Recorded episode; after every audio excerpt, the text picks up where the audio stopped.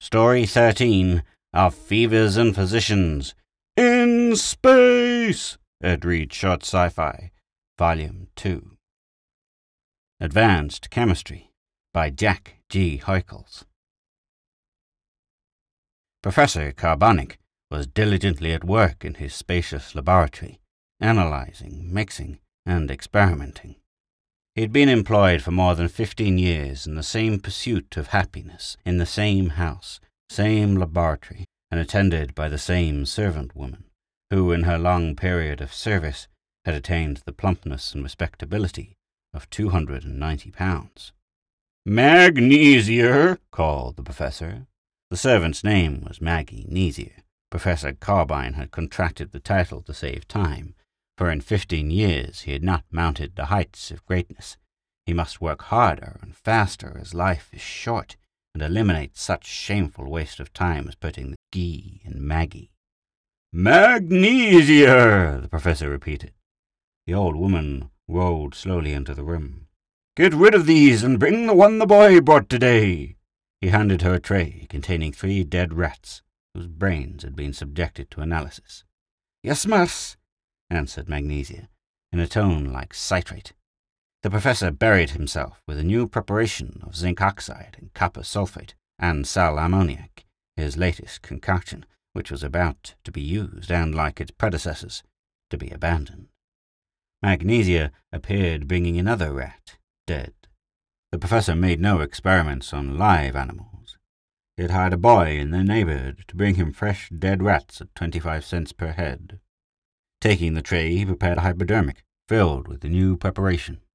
Carefully he made an incision above the right eye of the carcass, through the bone. He lifted the hypodermic, half hopelessly, half expectantly. The old woman watched him, as she had done many times before, with always the same pitiful expression. Pitiful, either for the man himself or for the dead rat. Magnesia seldom expressed her views. Inserting the hypodermic needle and injecting the contents of the syringe, Professor Carbonic stepped back. Prof. Carbonic makes a great discovery. Great saints! His voice could have been heard a mile. Slowly the rat's tail began to point skyward, and as slowly Magnesia began to turn white. Professor Carbonic stood as paralyzed. The rat trembled and moved his feet. The man of sixty years made one jump with the alacrity of a boy of sixteen. He grabbed the enlivened animal and held it above his head as he jumped about the room. Spying the servant, who until now had seemed unable to move, he threw both arms around her, bringing the rat close to her face. Around the laboratory they danced to the tune of the woman's shrieks. The professor held on, and the woman yelled. Up and down spasmodically on the laboratory floor came the two hundred and ninety pounds with the professor thrown in. Bottles tumbled from the shelves. Furniture was upset. Precious liquids flowed unrestrained and unnoticed. Finally, the professor dropped with exhaustion, and the rat and Magnesia made a dash for freedom. Early in the morning, pedestrians on Arlington Avenue were attracted by a sign in brilliant letters. Professor Carbonic early in the morning betook himself to the nearest hardware store and purchased the tools necessary for his new profession. He was an MD, and his recently acquired knowledge put him in a position to startle the world. Having procured what he needed, he returned home. Things were developing fast. Magnesia met him at the door and told him that Sally Soda, who was known to the neighborhood as Sal or Sal Soda generally, had fallen down two flights of stairs and, to use her own words, was putty bad. Sal Soda's mother, in sending for a doctor, had read the elaborate sign of the new enemy of death and begged that he come to see Sal as soon as he returned. Bidding Magnesia to accompany him, he went to the laboratory and secured his precious preparation. Professor Carbonic and the unwilling Magnesia started out to put new life into a little Sal Soda who lived in the same block. Reaching the house, they met the family physician then attendant on little Sal. Dr. X. Ray had also read the sign of the professor, and his greeting was very chilly. How is the child? asked the professor. Fatally hurt and can live but an hour. Then he added, I have done all that can be done. All that you can do, directed the professor. With a withering glance, Dr. X. Ray left the room and the house, His reputation was such as to admit of no intrusion. I am sorry she is not dead. It would be easier to work, and also a more reasonable charge. Giving Magnesia his instruments, he administered a local anesthetic. This done, he selected a brace and bit that he had procured that morning. With these instruments, he bored a small hole into the child's head. Inserting his hypodermic needle, injected the immortal fluid. Then, cutting the end off a dowel, which he had also procured that morning, he hammered it into the hole until it wedged itself tight. Professor Carbonic seated himself comfortably and awaited the action of his injection, while the plump Magnesia paced, or rather waddled, the floor with a bag of carpenter's tools under her arm. The fluid worked. The child came to and sat up. Sal Soda had regained her pep. It will be one dollar and twenty-five cents, Mrs. Soda, apologized the professor. I have to make that charge, as it is so inconvenient to work on them when they are still alive. Having collected his fee, the professor and Magnesia departed, amid the ever-rising blessings of the Soda family. At 3.30 p.m., Magnesia sought her employer, who was asleep in the sitting room. Master Paul, a gentleman to see you.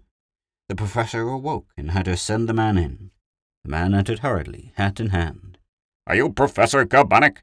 I am. What can I do for you? Can you? The man hesitated. My friend has just been killed in an accident. You couldn't. He hesitated again. I know that is unbelievable, answered the professor, but I can. Professor Carbonic for some years had suffered from the effects of a weak heart. His fears on this score had recently been entirely relieved. He now had the prescription. Death no more! The startling discovery and the happenings of the last twenty-four hours had begun to take effect on him, and he did not wish to make another call until he was feeling better. I'll go, said the professor, after a period of musing. My discoveries are for the benefit of the human race. I must not consider myself. He satisfied himself that he had all his tools. He had just sufficient of the preparation for one injection. This, he thought, would be enough. However, he placed in his case two vials of different solutions, which were the basis of his discovery. These fluids had but to be mixed, and after the chemical reaction had taken place, the preparation was ready for use. He searched the house for Magnesia, and the old servant had made it certain that she did not intend to act as nurse to dead men on their journey back to life. Reluctantly, he decided to go without her. How is it possible? exclaimed the stranger as they climbed into the waiting machine.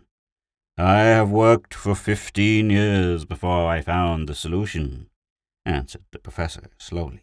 I cannot understand on what you could have based a theory for an experimenting on something that has been universally accepted as impossible of solution. With electricity all is possible, as I have proved. Seeing the skeptical look his companion assumed, he continued, Electricity is the basis of every motive power we have. It is the base of every formation that we know. The professor was warming to the subject.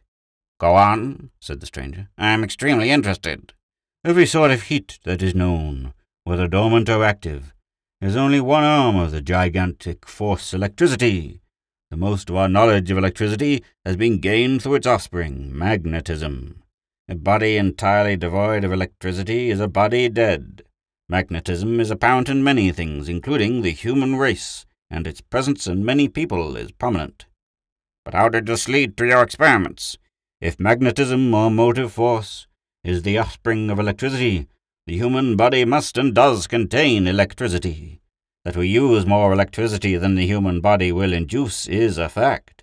It is apparent, therefore, that a certain amount of electricity must be generated within the human body, and without aid of any outside forces. Science has known for years that the body's power is brought into action through the brain. The brain is our generator.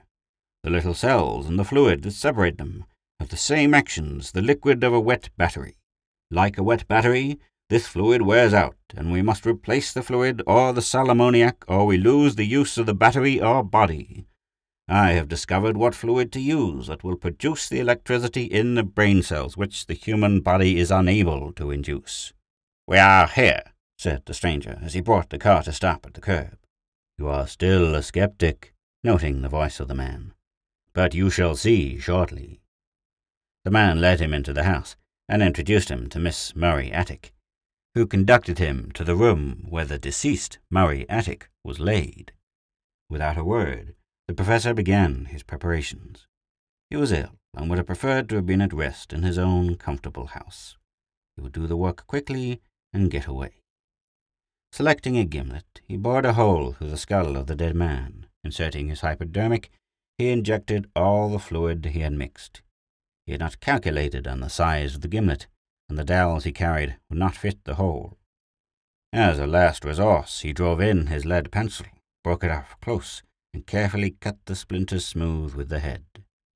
It'll be seventy-five cents, madam, said the professor as he finished the work. Mrs. Muriatic paid the money unconsciously. She did not know whether he was embalming her husband or just trying the keenness of his new tools.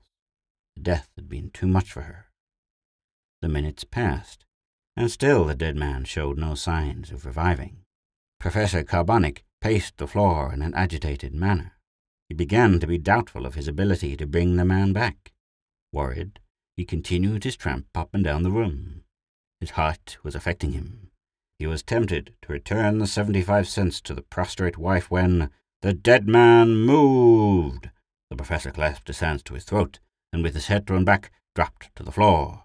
A fatal attack of the heart. He became conscious quickly. The bottle's there, he whispered. Mix, make injection.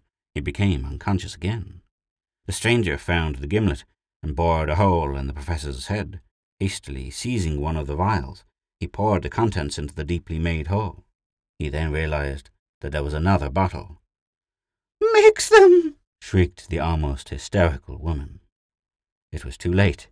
The one vial was empty, and the professor's body lay lifeless. In mental agony, the stranger grasped the second vial and emptied its contents also into the professor's head, and stopped the hole with the cork. Miraculously, Professor Carbonic opened his eyes and rose to his feet. His eyes were like balls of fire, his lips moved inaudibly, and as they moved, little blue sparks were seen to pass from one to another. His hair stood out from his head. The chemical reaction was going on in the professor's brain, with a dose powerful enough to restore ten men. He tottered slightly. Muriatic, now thoroughly alive, sat up straight in bed. He grasped the brass bedpost with one hand and stretched out the other to aid the staggering man. He caught his hand. Both bodies stiffened. A slight crackling sound was audible. A blue flash shot from where Attic's had made contact with the bedpost. Then a dull thud as both bodies struck the floor. Both men were electrocuted, and the formula is still a secret.